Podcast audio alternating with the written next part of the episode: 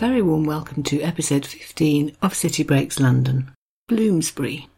So, yes, in this episode, we're going a little upmarket to the posh bit of London, the intellectual bit, the academic bit. Perhaps I better define my terms before we start. So, that bit of London south of King's Cross and the Euston Road, stretching down to perhaps Holborn towards Oxford Street. Think bookshops, libraries, museums, the University of London. Some famous roads would include Gower Street, Great Ormond Street, Russell Square, somewhere to enjoy wandering through elegant Georgian squares and thinking about all the clever people, all the intellectuals who made Bloomsbury their home or their place of work, or in many cases both.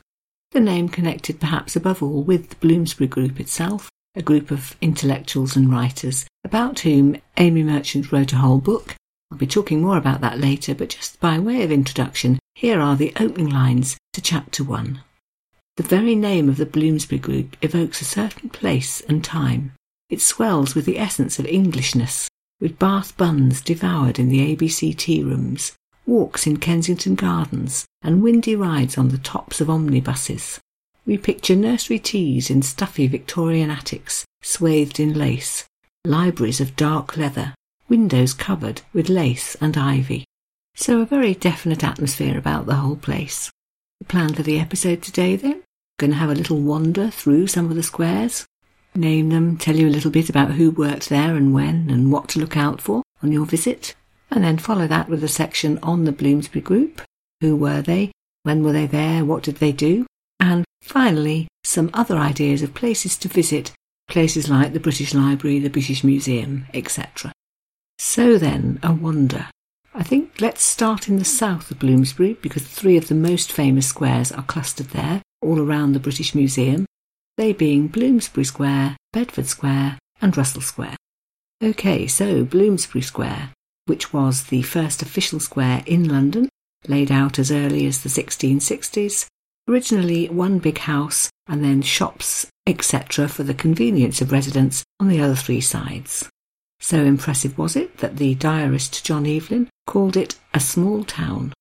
By the 18th century, three of the sides were being used for housing for wealthy families, the fourth side being reserved for their servants. That gives you a bit of a flavour right there.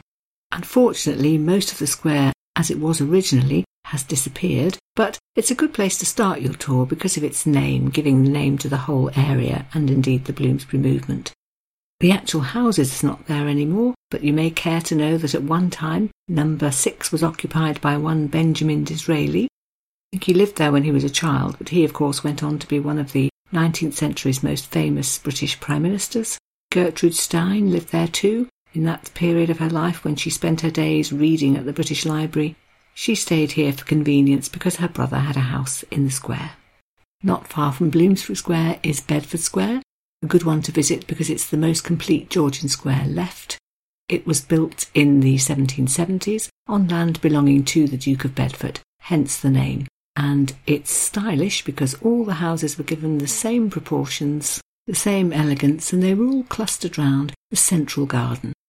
In the 19th century, in fact, the square was gated so no traffic could come through and pester anybody, so it really would have been a lovely secluded place to live. In the 1910s, one of the houses was occupied by one Lady Ottoline Morrell, who ran a literary salon there, attended by people like D.H. Lawrence and Lytton Strachey and T.S. Eliot. Actually, poor T.S. Eliot, she found him, and I quote, dull, dull, dull, and complained that he, quote, never moves his lips, but speaks in a Mandarin voice. Actually, that does ring a bell. I think I've heard him reading some of his own poetry. And yes, he was very, very, very posh. By the 1980s, it has become the home of lots of well known publishers. So Bodley Head, Jonathan Cape, Hodder and Stoughton all had offices there. I think they've all moved out, but I believe that the Bloomsbury publishers, they who publish, among other things, Harry Potter, are still based there. And then the third of our trio, possibly the best known of all, Russell Square, where the Nightingale once sang, if you recall, from the popular song. It too was built on land owned by the Duke of Bedford, but what you need to know there is the family name of the Dukes of Bedford is Russell, so they named this after themselves too. It's the largest square in Bloomsbury, and it too has a definite literary flavour. So T.S. Eliot worked there, for example, in the days when number 24 was occupied by the publishers Faber and Faber. I believe he actually worked there from the 1920s right up until the 1960s, during which time they published such well-known poets as Auden, Stephen Spender, Ted Hughes, although famously T.S. Eliot himself turned down the idea by one George Orwell for a book called Animal Farm.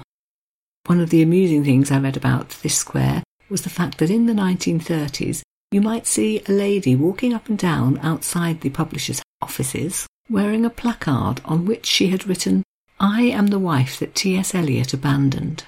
He did in fact redeem himself a little bit during World War II because it's known that he used to sleep at the office and frequently did fire watch duty, trying to keep the building safe from bombs and fire. Authors who visited in the 1950s would include Dylan Thomas and Philip Larkin, so we really can say that the literary credentials of this square are top notch. One building I haven't mentioned along one side of the square is the Russell Hotel. I enjoyed the rough guide description of it as a, quote, no holds barred Victorian terracotta fancy, and it certainly is true to say that it does look as if it's been designed by a committee, and that anyone who had any ideas at all for things that you could decorate the hotel with got their way and it was all stuck up there. One thing you might look out for is statues representing what I saw described as the four Protestant English queens, so Elizabeth I, Mary II, Queen Anne, and Queen Victoria. People like poor Mary I, too Catholic I'm afraid, her statue wasn't put up there. One wonders whether they're going to add Queen Elizabeth II. Who knows? Anyway, not too far from Russell Square then is Queen Square, built in the early 1700s and named after the Queen of the day, Queen Anne. This is another square, elegant though it is today, where none of the actual original buildings survive. But if you wander through that, you might like to know that William Morris both lived and worked here he had a design shop on the ground floor of his house, which I believe was number 25, and he worked above it, this being in the 1860s. And at the end of the 19th century, one Jerome K. Jerome, author of, among other things, Three Men in a Boat, lived here too. Not too far away again, two squares with German names, Brunswick Square and Mecklenburg Square. Super ironically, both were badly damaged during World War II, but the reasons why these two squares have German names dates back much before the 20th century. So Brunswick Square is called after the German city of Braunschweig because the wife of the Prince Regent George IV, Caroline, was Caroline of Braunschweig before she married. And in the case of Mecklenburg Square, it was named after Queen Charlotte because she, before she married George III, had been Charlotte, Princess of Mecklenburg Strelitz. Brunswick Square certainly had a whole collection of famous residents. It's one of the squares in which Virginia Woolf lived, for example. The novelist E.M. Forster lived there too. In fact, he lived in two different houses, the first being number 27, which was actually his mother's house, but apparently after a year or two of living with her, he moved next door into his own place. Brunswick Square gets a mention in one of Jane Austen's novels, Emma, in fact. Isabella moves in and is very pleased to be there, saying, in fact, We are so very airy, I should be unwilling to live in any other part of town. Moving on to Mecklenburg Square, then, Virginia Woolf lived there too. Later in her life, towards the beginning of World War II, she lived at number 37, and in the basement of that building was installed the publishing company that she ran with her husband, Hogarth Press. It's known too that the novelist D.H. Lawrence stayed here at number 44 with his wife in the period when he was writing Women in Love. A little to the north, then, of the squares I've mentioned so far, Gordon Square, also a haunt of Virginia Woolf, and actually quite an important one, because it was here that the first Bloomsbury Group meetings were held. More about that a little bit later. Suffice for the moment to say that it too was bomb damaged in World War II, and that today it's owned by the University of London, open to the public, Quite a place for picnics, think roses and winding paths, unless, of course, it's one of those summer days when there's a graduation ceremony taking place in a marquee specially set up for the occasion. Then there's Tavistock Square. That too is linked to the Bedford family. The Duke of Bedford's oldest son is always known as the Marquis of Tavistock. And this too has a whole range of literary connections. Dickens lived in this square, in a house which sadly has been destroyed. That he was there for nine or ten years in the 1850s. It's where he wrote some of his best known novels Bleak House, Little Dorrit, Hard Times, A Tale of Two Cities. And yes, as I'm sure you're already guessing, it's yet another square in which Virginia Woolf once lived. She was here for longer than at some of the other places, in fact, for about 15 years, from 1924 onwards, and here it was that she wrote her best known novels, so Mrs. Dalloway to the Lighthouse, and so on. Sadly, the site where her house was has been completely obliterated in the Blitz, and she herself wrote about it, having gone back to see the damage that, quote, only rubble where I wrote so many books, and open air where we sat so many nights, and gave so many parties. But there is today there a bust of Virginia herself in the middle of the square, erected by the Virginia Woolf Society in 2004, and also in the centre there's a statue of Mahatma Gandhi, marking the fact that it was here in London, at UCL in fact, University College London, that he did his law studies. Okay, so a little bit of a tour which you could follow on a map if you felt so inclined. A nice atmospheric wander with lots of literary connotations. So, moving on then to the Bloomsbury Group. Who actually were they and what did they do? Some people date the beginning of the whole thing to 1899 when a certain group of young men went up to Trinity College, Cambridge and met. And one of them was one Toby Stephen, who was the brother of Virginia Woolf and Vanessa Bell. After a year or two, they formed a little society known as the Apostles, in which they collected people they thought were interesting. In fact, I found a nice rationale behind the group in a book called Insights, published by the National Portrait Gallery on the Bloomsbury Group. So, this is what they had to say about the Apostles. Each year, only three new members were added to the Apostles. Certain undergraduates, on arriving at Cambridge, were, unknown to them, selected as embryos, and their conversation and behaviour were watched. If they met with approval, as John Maynard Keynes did, they were invited to become part of this high minded, self conscious society which had its own lingo and rituals. It does all sound quite studenty, doesn't it? So secrecy was the thing, and amusingly, I read somewhere that one of the members was Guy Burgess, future spy, of course, who thought nothing of betraying his country, but who, even years later, when asked what had gone on in apostles' meetings, refused to say. He would not, he said, disclose their secrets. What we do know is that they were very keen for their discussions to be fresh, intellectually honest, getting rid of moral conventions and social customs, moving things on. Perhaps you are thinking a bit like the youth in every generation, but I think they certainly saw themselves as different and special. By 1904, they had graduated, moved back to London, and as it happened, this was a new start for the four adult children of the Stephen family, so Virginia, Vanessa, and their two brothers. Their mother had died quite some time before, their father died in that year, and they sold all their furniture, moved into a new house together, and started to do things their way. So they had every room painted white, they had Indian shawls draped over chairs, so very much out with all the stuffy old Victorian stuff and in with the new. One of them, Vanessa, wrote about how exhilarated she was to, quote, have come to these white walls large windows opening onto trees and lawns, to have one's own rooms, to be master of one's own time. We have to add that what they also had was plenty of money, so there didn't seem to be any need to work, and they could just set about thinking about what they did want to do with their time. So, discussion groups it was. What did they actually talk about?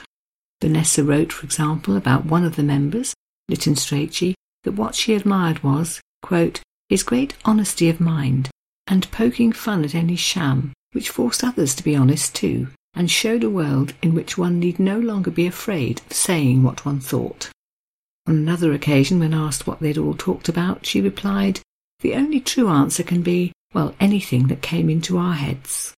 In one sense, it was all quite free and easy. Various members moved in and out of the property, came to stay, disappeared again, etc. But behind all of this, there was quite a rigid domestic system not run by them, of course. Thankfully, they had servants, and that allowed them to have all this freedom. So, again, from Amy Licence's book is a little paragraph which explains that.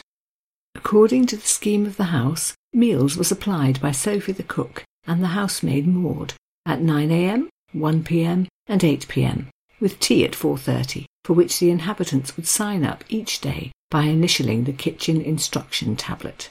The meals were left on trays in the hall for people to carry up to their rooms, consume, and then return at once. So, on the question of who was in the group, the ones best remembered today are probably the two Stephen sisters, who went on to become Virginia Woolf and Vanessa Bell, and their husbands, Leonard Woolf and Clive Bell. If you were to draw up a top ten, other people that would be included would be Lytton Strachey, best known certainly at the time for his book Eminent Victorians, which was a biography unlike any previous biographies because he didn't just praise everybody. If he didn't think much of what they'd done or didn't agree with their ideas, he wasn't afraid to say so. That sounds quite normal today, but apparently just out of the Victorian era, that was quite a new thing. He wrote lots of other books too. He wrote essays for publications like The Spectator, was very well known at the time. As was Duncan Grant, the artist, seen as bold and experimental, certainly in the early days. Between the wars, he became a bit more traditional. One summary sentence on him from the National Portrait Gallery's book Insights would be, quote, he always had an alert, interpretive colour sense and an animated sensuousness. E.M. Forster was on the fringes of the Bloomsbury group, best remembered today for novels such as Where Angels Fear to Tread, A Room with a View, A Passage to India, and also Howard's End, very much set in Bloomsbury, London.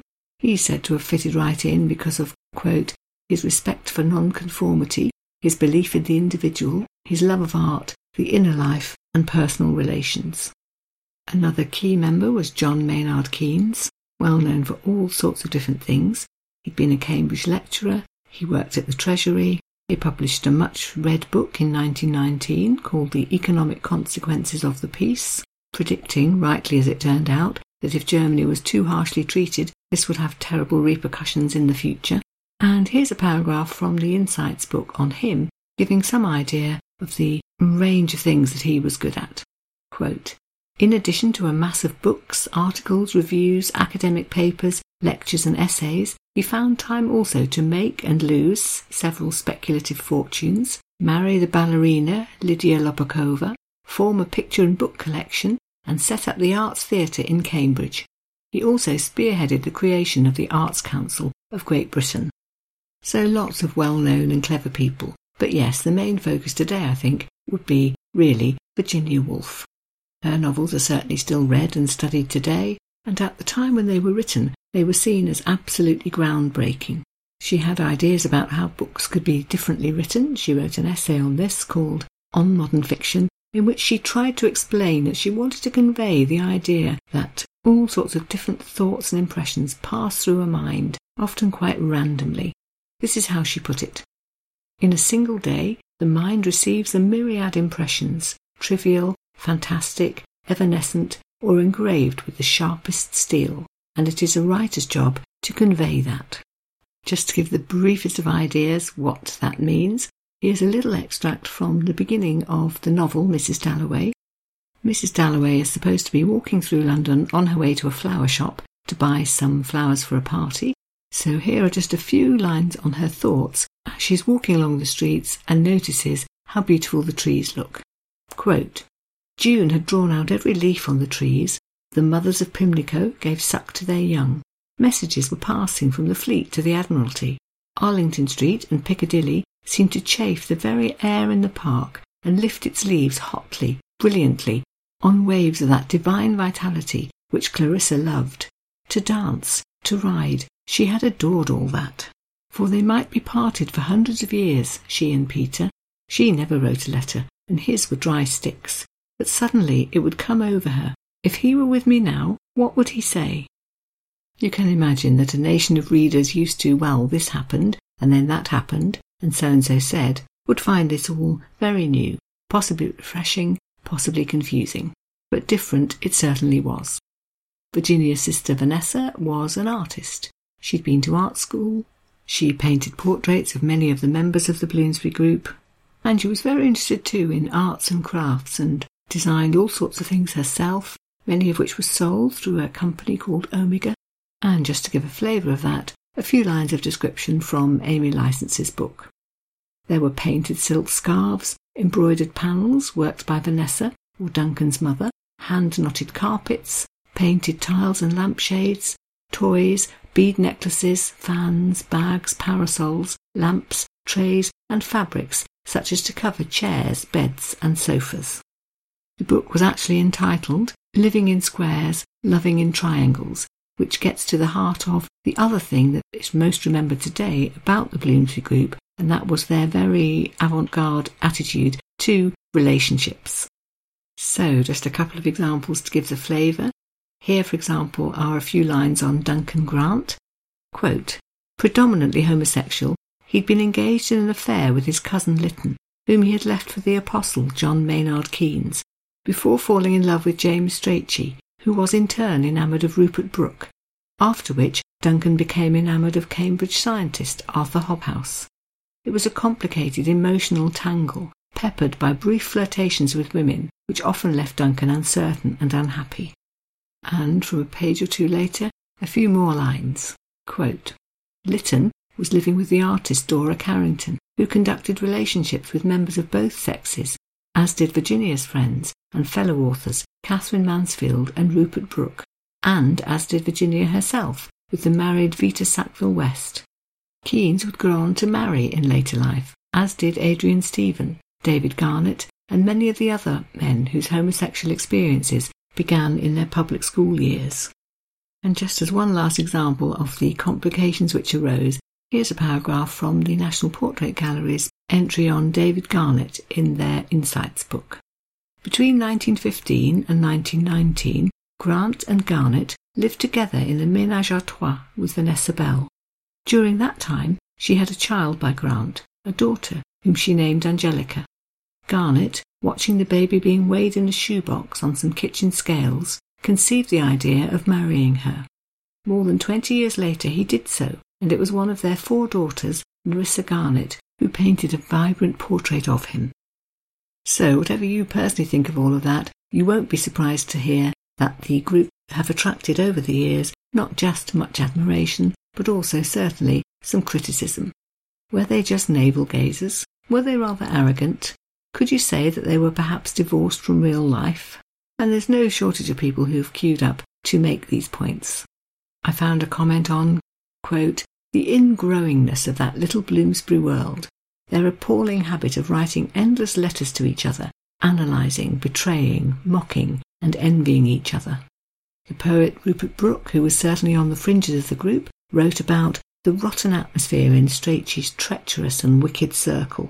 And even Virginia Woolf at one point wrote in one of her memoirs about, quote, the shabby, ugly, ungracious sitting about for hours in complete silence. But having heard the lasting works that many of them produced, perhaps you think that it's for that that they should be best remembered. I think the whole thing is probably best summarised in that quotation about them living in squares and loving in triangles. And it certainly is true to say that it's partly what people know about the Bloomsbury Group and its members which contributes to the very particular atmosphere of this area of London. What else then can you see here? Well, lots of things. Museums, libraries, bookshops. They are all there in abundance, and none better known than the British Museum itself. Founded as early as 1753, possibly actually the world's best known museum, and certainly one of London's top tourist attractions. So it all began in the reign of George II, when his doctor, one Sir Hans Sloane, bequeathed a collection of objects to the nation. He had made a lot of money being the king's doctor, inventing drinking chocolate, and so on, and so by the time he was ready to hand over his collections, they amounted to over 70,000 objects. The nation could have them all, he said, as long as they paid his heirs £20,000 and agreed that the collection would never be broken up. So the British Museum was created, decided on in fact by an Act of Parliament. We've been adding to it ever since, and there are now over 8 million items. So what are these things? Well, everything. Everything Roman and Greek and Egyptian artifacts, stuff from Africa, China, India, Closer to home, whole exhibitions on things like Anglo Saxon and Roman Britain, Where, as I so often seem to be saying in these podcasts, to start? Well, let's think highlights. Okay, a couple of things. The Elgin marbles, which are in fact not marbles at all. They are sculptures which were taken from the Parthenon in Athens by one Lord Elgin, who decided to then call them after himself in the very early 19th century. There being a war on, he said these had to be taken away for their own protection, but as you probably know, the Greek government have been saying ever since that they would quite like them back. The other top item would probably be the Rosetta Stone, apparently the most visited object in the entire building. Why would that be? Well, because they are the key to Egyptian hieroglyphics.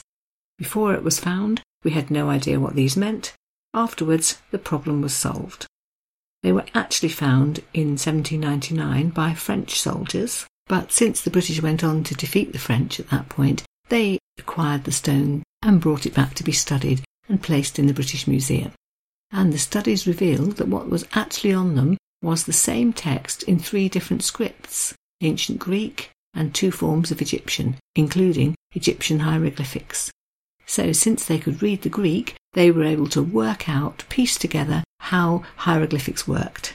And from that, of course, it became possible to go on and read all sorts of other hieroglyphics, and thus really begin to study ancient Egyptian culture in a way that previously just hadn't been possible.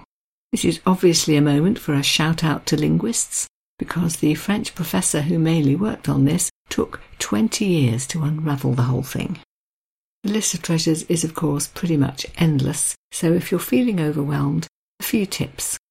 Firstly, it's free to get in, so you can pop in, see a few things, go away, come back another time. You can take advantage of the museum's highlight tours. I think you may have to pay for those, but they'll take you around and point out some of the best known things. There are also I believe, free daily tours on particular little areas. I found a list of 15 or 20 of these, things like Japan, ancient Iraq, the gods and goddesses of Rome and Britain.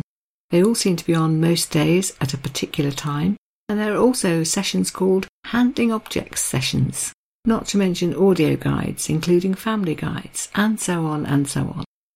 And very much linked to, an offshoot of really, the British Museum, is the British Library because when the British Museum first opened, the library was part of it.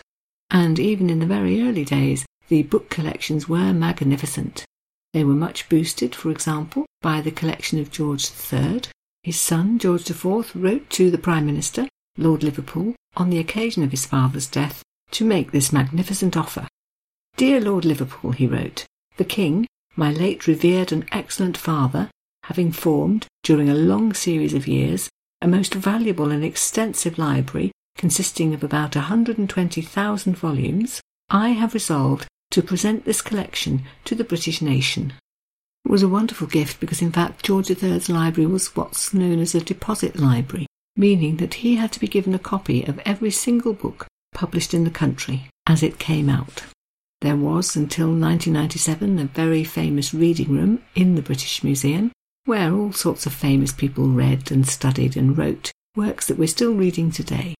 We know, for example, that Charles Dickens got a reader's ticket for that room on his 18th birthday. It's where Karl Marx worked, apparently daily from 9 o'clock till 7, through most of 1857, writing Das Kapital. George Bernard Shaw wrote Pygmalion there. In fact, he donated the royalties from the play to the library. Such was his gratitude. And the list of other people who've written and worked there is endless. Virginia Woolf, Mahatma Gandhi, Agatha Christie, Alfred Lord Tennyson, and on and on. So quite sad it was in 1997 when it closed, but the reason was that it had outgrown the space available really, and a new British Library was needed, opened the very next year up by King's Cross and St Pancras in a building which I saw rather tersely described in three words by the Rough Guide to London, which says it is, quote, red brick brutalism. But it too is a wonderful treasure house with all sorts of goodies surviving copies of Magna Carta, the manuscripts of Beowulf and the Lindisfarne Gospels, the first folio editions of quite a few of Shakespeare's plays, a handwritten copy of Alice in Wonderland, done by Lewis Carroll himself, and one of the first things you'll see as you go in, a glass walled tower in the middle which contains actually all the books from the original library of George III. Anyone can go in. They run exhibitions, which I think you usually have to pay for. And in fact, if you ask nicely and have your photograph taken and prove that you're a worthy sort, you can join as a reader. And then you can use it as a space to consult books and newspapers and indeed to work. It's popular with journalists and writers, so it's good to know that the general public can also have access to it. I like the atmosphere in there. I think it is somewhere that it's easy to read and think, even if the atmosphere is perhaps not quite as illustrious as you used to get in the reading room at the British Museum.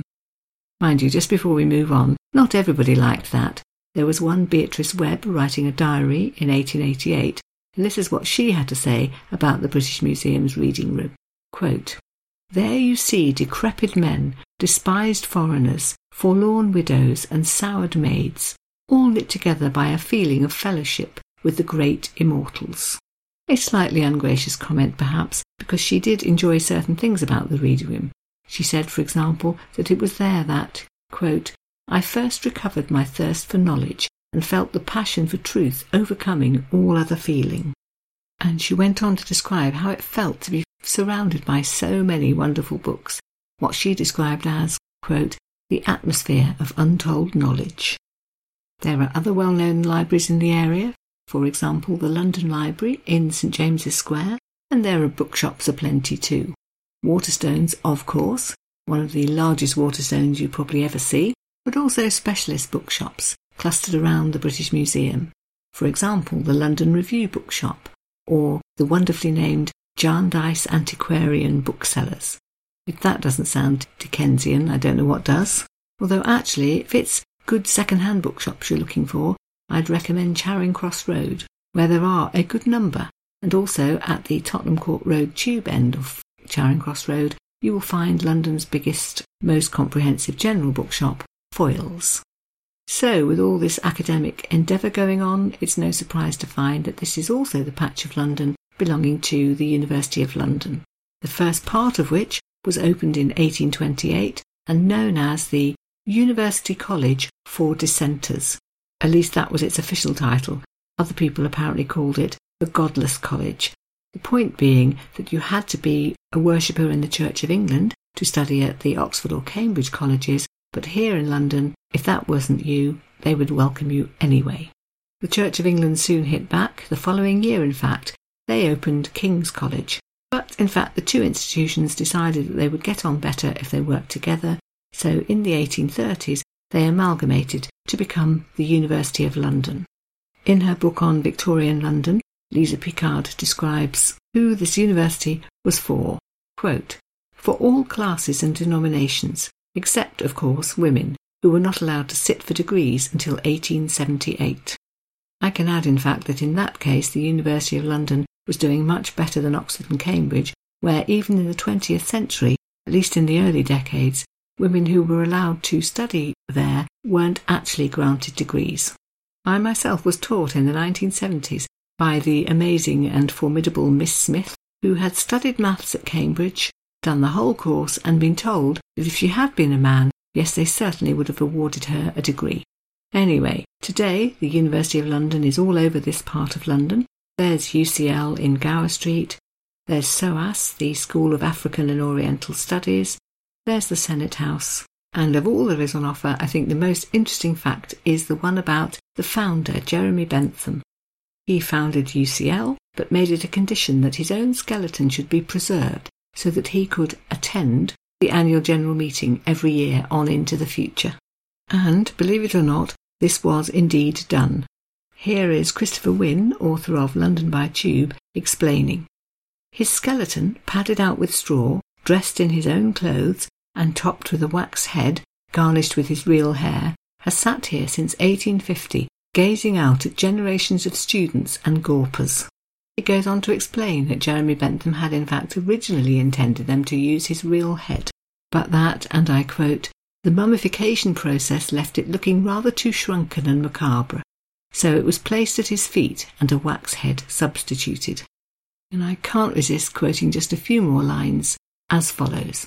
In 1976, Jeremy Bentham attended the 150th anniversary of the founding of UCL, and he is occasionally invited to special events, most recently in April 2006 when he was guest of honour at a dinner during the John Stuart Mill Bicentennial Conference held at the university. John Stuart Mill had been Bentham's student. So, to our foreign listeners in particular, if you wanted any proof that the English are pretty eccentric, I think you have it right there. One last building worth mentioning, not one you can visit but still worthy of note, and that's the university's Senate House, which, when it was opened in 1936, was the tallest secular building in the whole of London. London's first skyscraper, if you like. It was not popular. One contemporary called it a bleak, blank, hideous building, but it was put to good use during World War II when it became the Ministry of Information. And in there worked such worthy notables as George Orwell, Graham Greene, and Evelyn Waugh. It obviously made an impression on them because it found its way into not one, but two novels which they wrote. So George Orwell modelled his Ministry of Truth for the novel 1984 on this building, but he had three slogans added onto the facade which were not there in the original. War is peace, freedom is slavery, ignorance is strength. Graham Greene also took inspiration from it, and it became in one of his novels, The Ministry of Fear. So then, a picture of a particular area of London, the academic, the intellectual, the haunt of writers and publishers, and people who like books. It's not one of the big hitters on the tourism list, I wouldn't say, but it's a very nice area to wander round, perhaps a coffee stop here, a linger in a bookshop there, a picnic in one of the squares, a look at some of the statues. Very English, very elegant, very much worth a visit. That's it then for this week. Next week, a complete change of scene. I'm going to do two or three episodes on some of the slightly less central parts of London that we haven't covered yet. Next week, in fact, we're off to the East End and the docks, and a couple of episodes after that, we're going to Hampstead and Highgate and to Greenwich. All places with lots of history and lots of interesting things to visit. So I hope you'll join me for all of those, but for the moment, thank you very much for your company today. I do hope you've enjoyed your visit to Bloomsbury. Goodbye.